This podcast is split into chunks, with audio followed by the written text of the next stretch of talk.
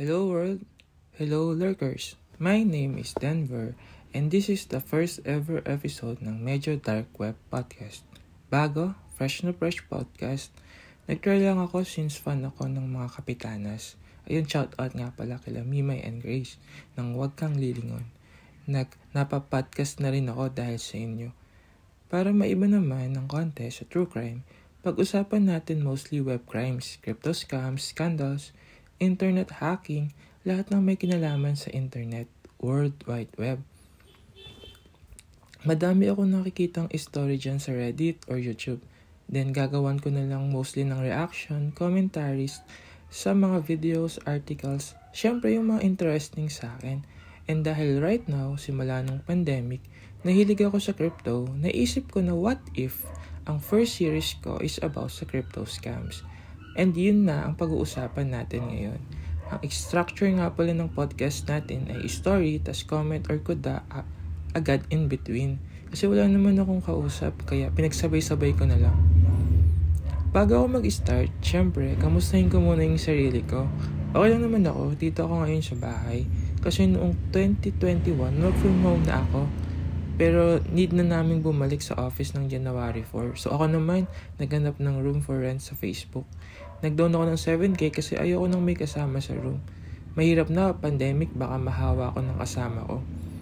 Kahit naka-double deck yung room, pero ako lang yung mag-isa na nakatira. Ta shared bathroom pero tiles at malinis. Sa may Guadalupe ako nakatira, malapit sa office sa BGC. Do, so ayun na nga, 3 days pa lang kami sa office si OM bigla nagsabi, work from home na ulit kami. So, ayun, napapodcast-podcast lang.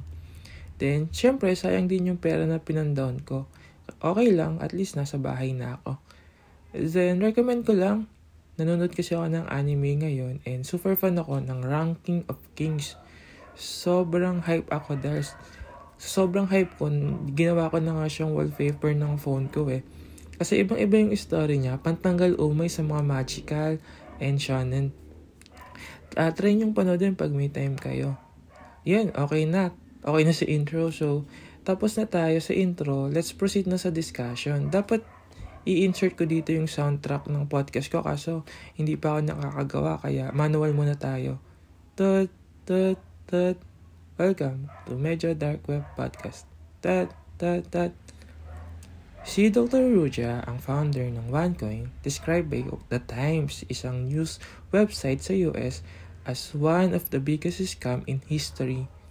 Creator siya ng OneCoin na isang crypto. Ito lang naman ang promise niya.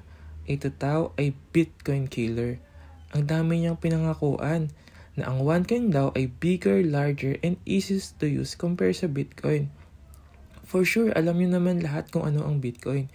Pero kung hindi pa, since ang mga topic natin ay web crimes, baka try kong gumawa ng topic about yan. If she planned to be the biggest scammer in the world, nagtagumpay siya dahil sa dami ng na-scam niya. 4 million people invested. Lahat ng mga pa-seminar niya sold out. Talagang sinusundan siya ng tao. Lahat ng galaw niya at sabihin niya, pinaniniwalaan niya. Bakit? Ano bang meron siya? Siya ay si Dr. Rua, 36 years old, isang Bulgarian. In 2005, she earned a PhD in European Private Law from the University of Constance. Mukha siyang matalino, disente, maabilidad, confident, parang lahat na nasa kanya. Ikaw pa naman ay may doktor sa name mo, talagang at napapaligiran ka pa ng mga high profile na tao. Sobrang na-build up yung reputation niya. Mas madami nagtrust sa kanya without digging the truth walang manloloko na mukhang manloloko. Kaya for me, don't judge the book by its cover. Kilalanin nating mabuti, especially pera natin ang nakataya. Ito naman yung mga pinaglalaban niya na yung mga traditional banks daw ay sobra-sobra na. Dapat ibalik sa power, ibalik yung power sa tao.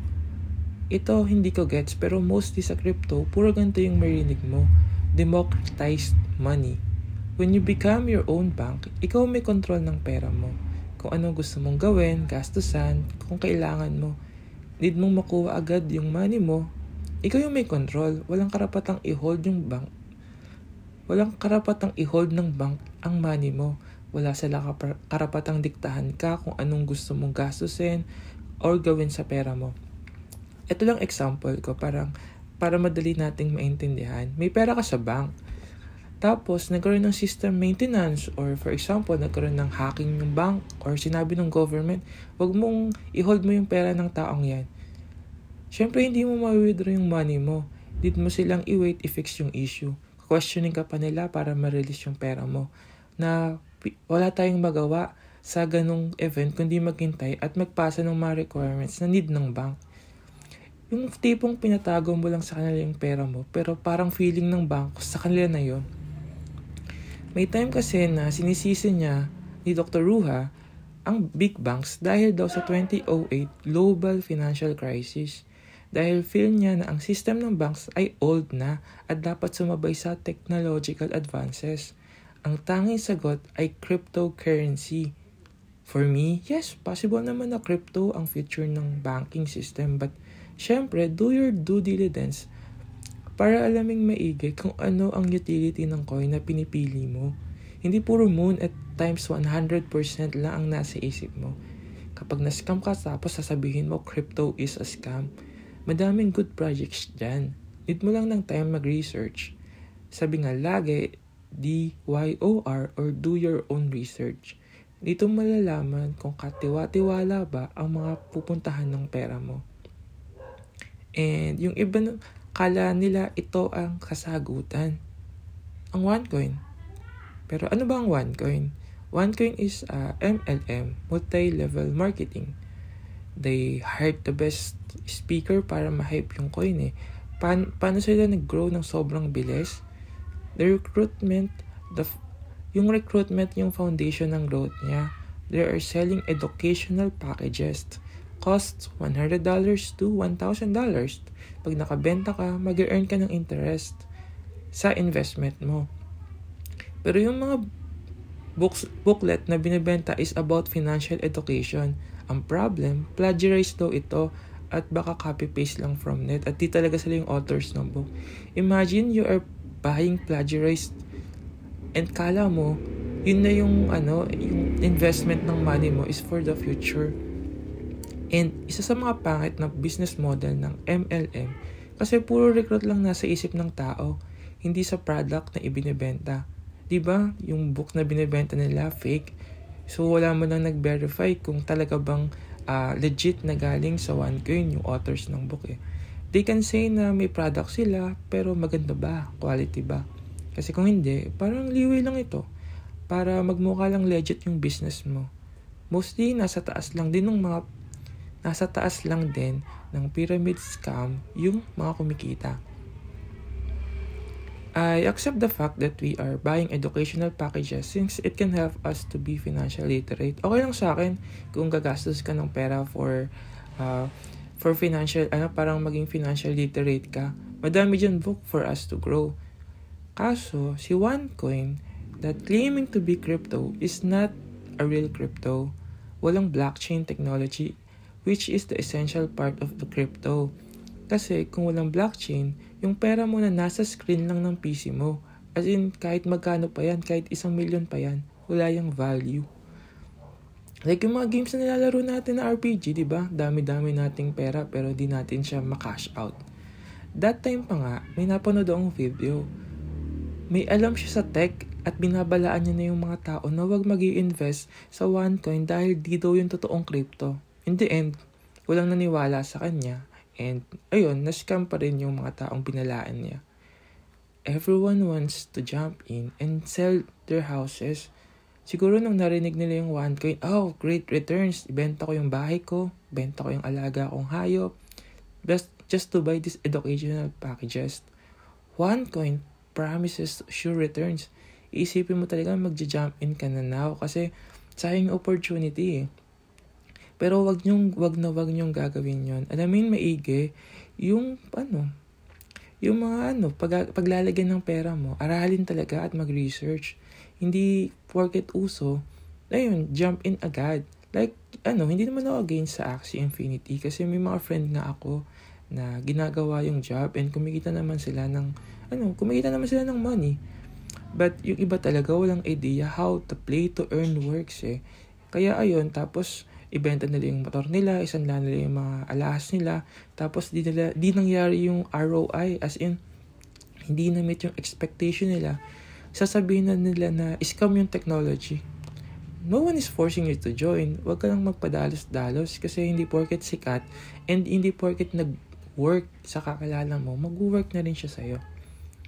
And balik tayo dun sa story, mas sad part pa ay, sige, nawalan ka na ng pera nag-invest ka sa OneCoin, naubos yung pera mo, wala ka ng bahay, or nawala na yung titulo ng bahay mo. Pero isa sa mga masakit dito is yung relationship mo sa family and friends mo na nahawa mo. Kasi in-invite mo rin sila sa OneCoin na pumasok eh. So, sino bang sisisihin nila? Siyempre, ikaw. Ikaw na nagpasok sa kanila. Kaya ako, kahit nag-invest ako sa crypto, wala akong ni isang pinagsabihan or hinikayat kasi iba yung risk fact, iba yung risk tolerance ko eh. Pero, baka yung mga friends ko, ano, parang, uh, hindi nila mag-grasp yung, yung paniniwala ko dun. So, hindi na lang ako nagsabi. And, alam lang nila, pero hindi ko sila hinikayat. Ngayon nga, i-down ako ng 33% eh. So, medyo sad. Pero, yun, balik tayo sa story. So, paano ba ni na-maintain ng one coin yung, ano, yung trust ng mga tao? Ito yung ginawa niya. Gumawa siya ng isang organization. Ang pangalan is One Life. Isang close group na parang kulto. ba? Ganyan naman sa mga ano, yung multi-level marketing eh. Parang parang cult-like yung mga ano businesses ngayon eh. Na itong organization na to na tinatag nila ay ano, para mag mag-hook yung investors at hindi makinig sa mga bashers. Parang syempre sa mga conferences ng mga ano, yan MLM, alam niyo naman yung mga nagaganap, mga power, power ganyan. Tayo lang yung yaman, tayo lang yung magaling, tayo lang yung nakakaalam na ano na ito yung sagot sa kahirapan. So alam niyo naman yung, 'di ba? Marami tayo dito niyan sa Pilipinas.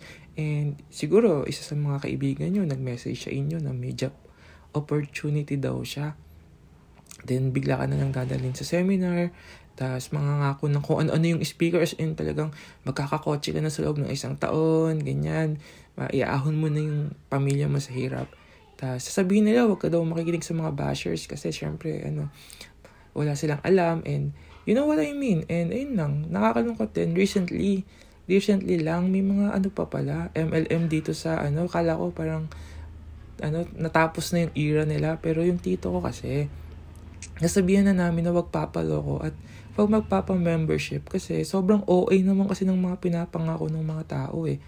Ayun, dahil ano, dahil din mahirap ibenta yung 3-in-1 coffee and overpriced din yung vitamins. Ayun, nagbayad pa rin siya, napaloko pa rin siya. Hindi na namin siya kinulit after nun eh. Siguro na-realize din niya na tama kami. And lagi nasa huli yung pagsisisi pero wag naman sana nat iwasan na rin natin na ano, yun, mang-away din ng mga taong hindi nakikinig sa payo natin. And sana, ano, uh, maging aware, magbigay din tayo ng awareness sa iba. Pero para sa atin, ano, di, do your own research lang. Kailangan natin talagang mag-research para malaman natin kung ano yung totoo. And paano? Paano to? Paano Denver? Uh, I do my own research pero naroko pa rin sila. Paano yun? Paano siya, nang, paano siya nangyari? Ang nangyari kasi dito is si Dr. Ruja uses fake advertisements. Sa kapag daw nag-search ka before ng ano ng Google, hinanap mo siya, adi. Siyempre, sino ba tong ano na to? Doktor na to? Ano legit ba to para sa one coin, ganyan. Unang picture na lalabas is front cover siya ng Forbes magazine pero ang totoo, paid ads lang pala yun. So parang fake lang yung image na yun na pinapataas lang yung reputation niya. Madami siyang recognitions and awards posted on website pero wala man nang ni isang mag-check kung totoo ba yun. Totoo bang nakapagtapos siya ng pag-aaral? Totoo bang doctor siya? Totoo ba yung mga ano niya, yung mga accomplishments niya, yung mga award ng OneCoin? Everything can be fake sa internet eh, kaya ingat-ingat din tayo. Actually, yung ano, ngayon nga eh, marami na rin na naglipa ng fake reviews sa mga binibili natin sa online shopping eh. Marami din sa Amazon actually na nagpa 5 star kahit ang pangit-pangit ng items. Kaya talagang hindi lang sapat na mag-research ka as in kilalanin mo talagang maigi. And one of the actually, one of the videos na nakita ko while doing this research is yung ano, nasa large crowd siya as in sobrang lively ng crowd. She is walking on a red gown with matching song pa na Girl on Fire as in ano para talagang ano concert para magko-concert siya eh. And she is very confident at mafe-feel mo sa kanya na hindi kanya as in hindi kanya lolokohin. Ang galing niya magsalita, hindi mo namamalayan, isa ka na pala dun sa mga followers niya. Siguro yung mga pumunta doon is parang, ah, ano ba to? Parang magsasalita lang to. Pero nung nagsalita na siguro si Ruha, si Ruja, parang, wow, parang ano, totoo yung mga sinasabi niya eh. So, ayun, nahikayat Baka yun, kaya siya nakakahikayat pa ng mga tao kasi ano eh, iba yung, iba yung, iba yung dating niya, parang ganun. Ang galing-galing niya magsalita and yun, hindi mo namamalayan eh. Isa ka na pala sa ano, followers niya. Kaya yun, mag-ingat tayo kasi sobrang bilis lang nag-grow nung 1K yung that time eh. As in, in 3 years, 2014 to 2016, sobrang buloso kasi everyone invested. Mga, mostly mga tiga US, China, and around Europe eh.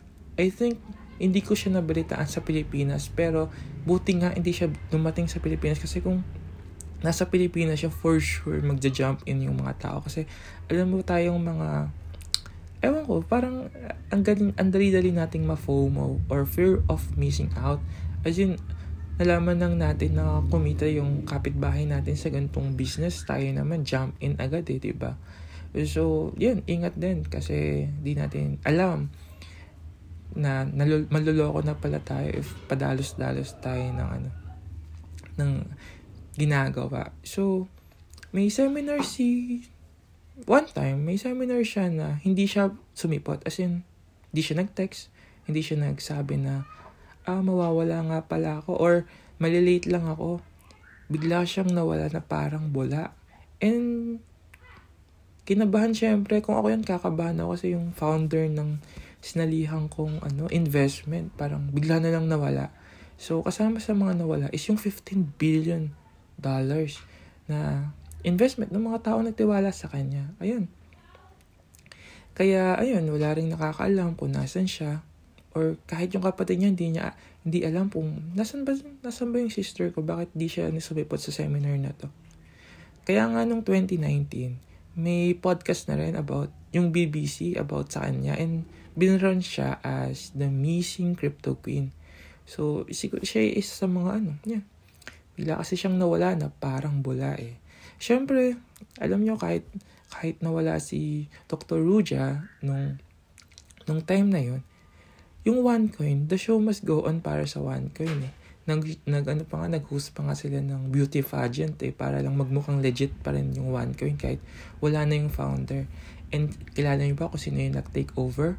Yung brother niya, si Constantine, ang pumalit sa kanya. Dating bodyguard siya and assistant niya. So, may konting alam na siya how the organization works. And siguro, dagdag factor na rin na, ano, cred- may credentials na siya to lead the company. Kaso, noong 2019, dun siya nahuli ng FBI sa kasong money laundering and fraud. Dahil that time, kasi parang nagdududa na yung US government about this one coin na, na investment, kung totoo ba to o hindi. And siya yung nahuli. That day, dineclare na rin na ang one coin ay isang malaking scam. Ouch para sa mga nag-invest. Declared din si Ruja na missing since wala makapag-track down sa kanya.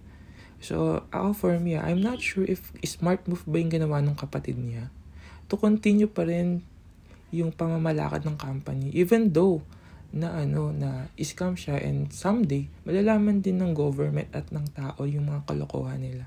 Pwede naman siyang sumama na umalis, 'di ba? Why I don't know why he decided to stay and lead the company. Eh. Pero ayun na, nakulong na siya and si Dr. Ruja, walang makapagsabi kung nasan siya kahit yung kapatid niya. Actually, ayon sa brother niya, nung umaga daw, nandun pa siya sa ano, sa Bulgaria And ano daw, parang tinatamad, parang ano, uh, ayaw na niyang umalis kasi puro bashers na lang daw yung naririnig niya and haters eh. Pero marami din nakapagsabi na lumipad na siya papuntang Austria, Athens or Greece. Pero for that amount of money, diba, parang tinangay mo yung 15 billion dollars. Ang dali mo na lang mawala eh. Kasi you can just, ano, pay doctors para magpa-plastic surgery para hindi ka na makilala. Then, yun. Pwede ka rin bumili ng mga fake identities para itago mo yung sarili mo na hindi na ako si Dr. Ruja ngayon. Ano kaya yung name niya, no? If, ano, ano na kaya yung ginagawa niya ngayon? Kung nasa na siya kasi, I think for sure, ah, hindi siya, ano, parang nag, uh, hinide niya na yung identity niya. So, he's, she's living a new life with a new name, new hobbies, and ayun, nagpapakasaya siya sa 15 billion dollars na nakuha niya sa lahat. Ayun na, and yun na yung story ni Dr. Ruja and the missing crypto queen. So, final words, actually, sa ano ngayon, sa technology ngayon, daming buzzword, especially sa ano eh, sa crypto world. Eh. Ang daming kung ano-anong words na sumisikat. As in, if hindi mo i-research kung ano ba ibig sabihin nun, parang maano kayo, mai-scam ka talaga eh. So, ang dami-daming mga ano, mga, mga, mga words na ginagamit sila para lang lituhin tayo na ano na hindi scam yung na hindi familiar sa atin para ma-scam tayo. Oo, oo na lang tayo. Ay, magandang word yan. Oo na lang tayo. Ganon. And yung pag yung rapid growth ng technology ngayon, sobrang bilis. Kaya alamin nating maigi kung saan natin ipapasok yung pera natin. Kasi sayang din eh. Kini- pinagtrabahuhan natin yan. And wag natin siyang hayaang maagaw ng iba na hindi porket yung kakilala mo nag-invest dito, hindi, hindi porket yung workmate mo kumita ng ganito kalaking kahalaga, is mag-work na rin siya sa'yo.